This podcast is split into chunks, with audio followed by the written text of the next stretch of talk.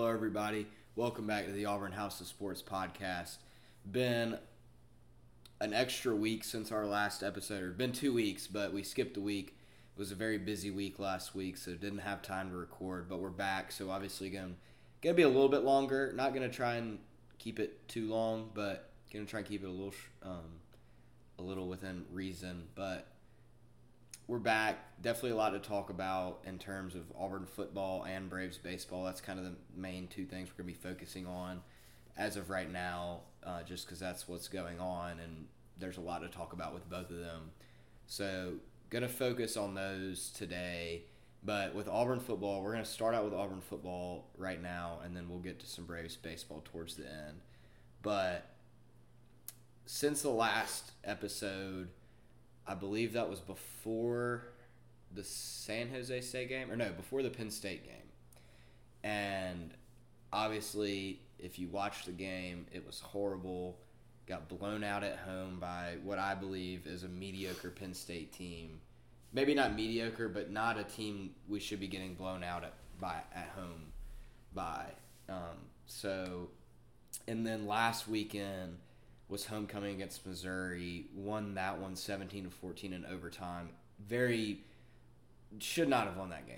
There was no, no I don't think any Auburn fan would say that we deserved to win that game. What won on a fumbled I don't, it wasn't even a fumble. Like it was just a drop. Like the dude dropped the ball at the at right before the end zone, and along with the missed chip shot, along with the missed chip shot field goal that would have won him the game. Like Auburn Jesus works in mysterious ways. like that was something special. Like that was weird. Um, but shouldn't have won the game. Like I, the only benefit that it, that comes from that game is that it goes in the win column, and it shouldn't have. Everything else about it just feels like a loss. Like it was just a terrible game. Missouri's not good. Like, like they're just not. Penn State, I don't think is very. I mean, they're better than any other team we've played. But I mean, Auburn football is just not looking too good right now. You know, I was I was on the Harsin train before the season and kind of tried to stay on, but after the Penn State game and the the game against Missouri, like it's just very hard to support him, and a lot of it has to do with just poor decisions. Like the the team just doesn't it just it doesn't feel like a very disciplined and physical team. Uh, there are guys out there that are playing their tails off, but for the most part, like it just feels like a lack of physicality and discipline. Just stupid, stupid penalties, getting blown off the line. Our offensive line is terrible.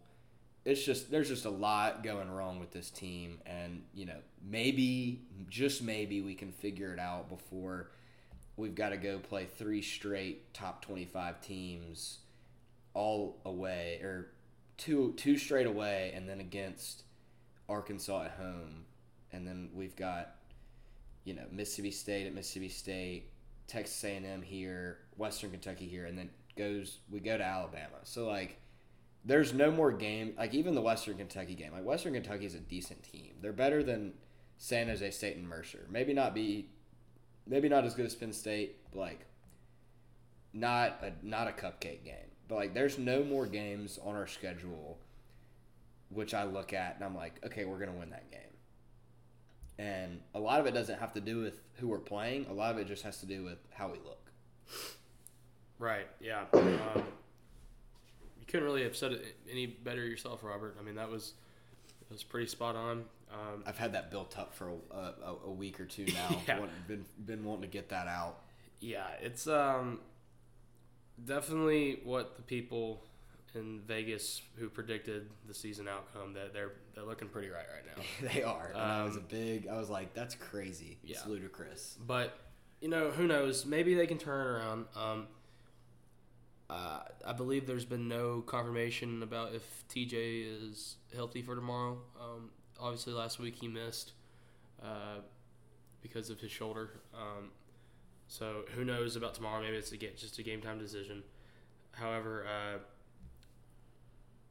if if Robbie can come in and just I don't I mean I, I don't really know how we don't know how good he can be honestly like There's no. He uses his speed to his advantage, which is great. But I feel like it used to be every time he came in, it was just a read option to him, and it seems like they're just not comfortable letting him throw at all, mm which is not good at all.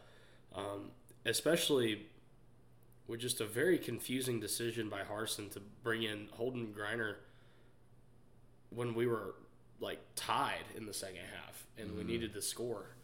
Um, yeah, I, I personally liked it only for the re- the reason of that it was something something different because obviously Robbie and TJ hadn't exactly proven themselves worthy of the spot.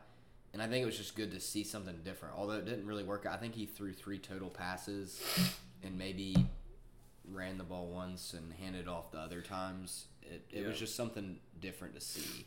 It was different. And when he first came in, I was pumped. But then I thought about it and, like, it is just a weird situation for your first uh, plays to be against an SEC opponent and you're expected to yeah, I mean he's a freshman. He hadn't played. He hadn't right. had a snap all season, and then you throw him out yeah. there, and you're like, "Hey, go, go win us a football game." And I guess maybe they didn't tell him that. Maybe they told him, "Hey, just you know, help us at least get us driving down the field."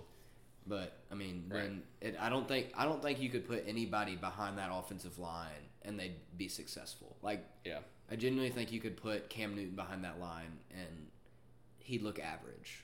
I mean, maybe not Cam. That's that might be a little much because those are like even Bo Nix. Like Bo Nix is much better than than all these quarterbacks. All combined. these quarterbacks combined, and I think if you put him behind this O line, like he looks terrible, and he's really not that bad. Like he, everybody dogged on him last year. Like oh, he's you know he's not good. Like he's done a pretty good job at Oregon, and obviously the competition up there isn't what we're facing down here. Like you put Bo Nix behind this offensive line, and he just looks like a junior high quarterback. Like I just don't think there's anybody that could play behind this offensive line and succeed. And I, yeah. it's unfortunate situation for TJ, Robbie, and Holden that they've got to come in there and they're expected to win football games, but they can't do what they need to do. Again, I mean, and, and they're not the greatest quarterback. They're not very good. They're not helping themselves, but it is just an unfortunate unfortunate for them that they have to they're expected to do what we expect them to do, but they don't have the help that they need. No, yeah, you're exactly right. And I mean, the, we're used to seeing Tank Bigsby be able to defy the odds no matter what the offensive line is. Um, but it, right now, it's, it is just not like he, he can't get an opening to save his life. Yeah, even Tank. It's not his average. fault. Yeah. Even he's looking average right now. We all know that he's not average. He's he's easily behind a decent offensive line, a top two running back in the country, and he just doesn't. I mean, we all know he is, but he just hasn't been able to produce those kinds of numbers because there's just no room for him to run. Right. I think I saw a stat, and it's like 42% of Auburn's running plays have gone for zero or negative yards. And like that, that alone should just baffle you about like like almost half of their running plays are no gain or loss of yards. Mm-hmm. I mean, I don't even want to know what I think. I, there, I think I saw another. I don't remember the numbers, but there's some stat about like quarterback pressures against Auburn, and it's just like absurd. And you know, again, our quarterbacks aren't great, but when they don't have the time, like it's just it's just not a good situation. And Harsin, as of right now, doesn't seem to be doing a ton of uh, doesn't seem to do a ton to help that out with recruiting. I mean, there have been a few commits and stuff like that. I think we've got a few O line commits, but it's nobody that, as far as I've seen, nobody coming in right now that's you look at and you're like, oh, they're going to change they're going to change the dynamic of this offensive line or they're going to change the dynamic of this team. There's just nobody right now that you look at. And it's just, it is a little frustrating because when you know, like Carson knew coming into this season what he had. Like, I don't think they went out there against Mercer or San Jose State or Penn State and played the way they did. And Carson was like, man, what? Like, what are we doing? Like, I, I think he kind of knew, but like, obviously he's optimistic, I'm sure. And, expects them to go out there and battle every time. But like, I don't think he expected to come in this season and go twelve and zero. Like I think he knew, like he watched. He's the head coach. Like he sees practice, he sees everything at practice, and he knows the talent level of his players. And it's I think it's just like seeing the level of like even last year's class was like 13 or 14th in the SEC. The 2023 class is like bottom 2, bottom 3. And obviously there's still a long way to go with that.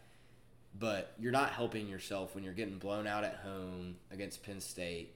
You're you're an 8 point underdog at home against LSU and LSU, I mean, as far as we've seen isn't like a great team. Like it shouldn't be a team that comes into Jordan Hare and wins by double digits. Oh yeah. Um, and so it's just a little frustrating to see that, and you just don't see a lot being done to fix the problem. Yeah, and just to take a glance at like who LSU is. um, honestly, we we don't know who LSU is though, and we don't know if this game tomorrow could go, you know, the way Penn State went, or if it can go uh, the way. Well, I mean, we haven't really had a great game we haven't year, really had a great so game. never mind. But uh, anywho, I mean LSU, their main guy is Jayden Daniels, obviously. Um, most of you will probably know him because he is the guy back in 2019 who lit it up against Oregon um, in that game where Oregon, I believe it like officially knocked Oregon out of the playoff race. If I, yeah, I'm pretty sure. Um, I, remember specifically watching that game and seeing him throw like a just a 70 yard touchdown pass with like five minutes left in the fourth quarter or something like that. So the dude's got some skill. I mean, he also led, even though it fell short because of the missed PAT at the end of the game, he, he led a pretty insane comeback uh, against Florida State. So they know how to move the ball. They also held Mississippi State to only 16 points last or two weeks ago, and beat them by uh, 15 points. And it's that right there. Just the fact that, that I mean, Rogers on Mississippi State is a pretty darn good quarterback, um, and the fact that they held him to not much is scary. makes me think that we're not gonna do too much tomorrow. and that's sadly. against the offense that the whole design of that offense is to throw the ball. Correct. Um, you know, who knows? A lot can change though. Maybe somehow we get some running going. Maybe not, but That would be the main goal, and I think that's been their main goal these past couple games is to establish the run. But like, it just hasn't worked. Like I, I think Harsin had a quote after the Penn State game. Like people were asking, like, why didn't Tank get more touches? Because he touched the ball like five or six times in the first quarter, and then had like one touch in the second quarter. It's like, why are we not giving Tank the ball? Well, he's like, you know, we got behind. We had to start throwing the ball. Like I think it's just those things right there. Like you're kind of abandoning what you need to be sticking to. Because like right now auburn's run game is gonna i mean even even it is just not great. And it's not tank's fault it's not Jarqu- it's not jarquez's fault it's not damari's fault. Like a lot of the play calls haven't been great either. I have looked at some of those play calls and been like why are we running one hasn't been good though for Auburn. what? Uh, there's just not anything. I mean, our punter Oscar Chapman's apparently. I think he ranks like number one in the country in net yards or something like that. I mean, you can look at that, but like when when you're sitting there and your punter is your best, playing the best, that's when you know you're in trouble. Yeah. And I hate to break it, as I mentioned earlier, I hate to break it to you, but like these next five six weeks, it's it's going to be a bloodbath, uh, unfortunately, unless Auburn magically, unless TJ Finley magically is able to be a good quarterback, and our O line turns into the Great Wall of China. Like I just, it's just not looking too hot. Um, Auburn would be lucky to win two more games the rest of the season. Western Kentucky, maybe Mississippi State, and hopefully Auburn has to win this game tomorrow if they want any sort of like I, I don't even I just I just don't even know like what winning the game tomorrow does because like after that, Mississippi State and Western Kentucky are the only two games you look at and you're like, maybe they can pull out a win there. Western Kentucky's one that you would probably expect to win, but just you know, you never know. But like Mississippi State, like that's one that you kind of hope we can pull out a win at. I don't really know how good Mississippi State is. I think they're they're not as bad as Auburn, but they're not they're not great. Um, Yeah. like going to Georgia next week to Ole Miss. We're Ole Miss, Ole Miss isn't looking fantastic. Um, I don't know. It, it's just a weird year in general. Like there's a lot of high hopes for a lot of teams. I think Ole Miss was a team that you looked at and you know expected to come in and light it up, and they've done. I mean, they beat Troy 28-10. They've played some other games that they've won, but they only beat Tulsa 35-27 at home. Um, Georgia, I think, is probably they deserving of that number one spot. Arkansas hasn't necessarily been a letdown, but like, I mean, I didn't expect them to be super great, but um, yeah, I haven't expected them to be super great, and they haven't been. I think a lot of Arkansas fans were expecting something crazy, but I mean, losing to Texas A&M, barely beat Missouri State, didn't destroy South Carolina at home, barely beat Cincinnati. Cincinnati's probably a decent team. I mean, I don't really don't really know, but like this that kind of all around the SEC, like there's just not kind of a weird year, I'd say. I think Yeah. you know, besides Georgia and maybe Alabama, and I mean uh, Texas A&M's not even that good, but like besides those teams, I mean, some people might say Kentucky, but I don't think Kentucky's that good. Florida's not that good. Like, again, it's it's kind of just been the story of the past several years. It's just Georgia and Alabama, and maybe you'll have another team or two that can kind of compete. Um, and unfortunately, it's not Auburn this year. You know, Auburn's at the bottom, the bottom of the SEC, um, as it should be. I mean, they're just just not good. Um, so I guess we can probably start sitting here, stop sitting here and and crapping on Auburn. As much as I love Auburn football, just just got to be real sometimes, um, and be honest with yourselves. As optimistic as I was before the season, um, quickly realized that I um, should not have done that and got my hopes up because, man, was that Penn State game a wake up call. Uh, I was very disappointed, um, but we'll we'll stop there. We'll we'll get back next week and maybe we'll we'll talk LSU for sure, but I don't really. As far as the rest of the season goes, I just don't see the conversation about how Auburn is changing, um, and maybe at some point we'll end up having to talk about new head coaching possibilities, depending on how much longer Harsin's here, which I, as far as I'm seeing, doesn't look to be very long. It just kind of depends on how these next few game goes, next few games go, in my opinion. But Yeah. we'll transition over to the Braves um, and end on talking a little bit of Braves baseball. Um, right now, uh, they are tied with the Mets with uh, in the NL East, I believe in it. No, uh, New, Or no, so is it one game back? New York currently sits one game ahead. okay. Um, and right now, I'm- actually have it up on my phone. It's Degrom versus Fried. So it's um, it's Degrom versus Fried tonight.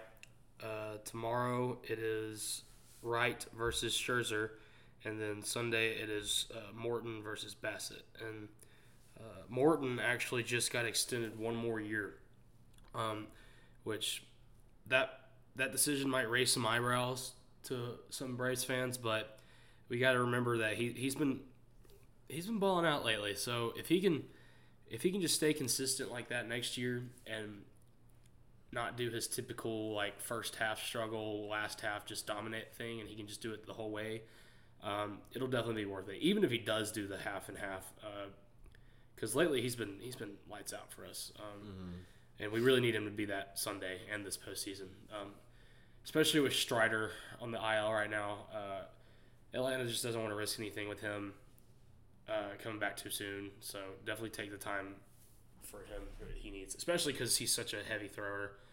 just with the high speed stuff, it, it's got to cost a tear in his arm though. Mm-hmm. But yeah, it's uh this is the series that we've talked about ever since we started this podcast this season, the second yeah. season.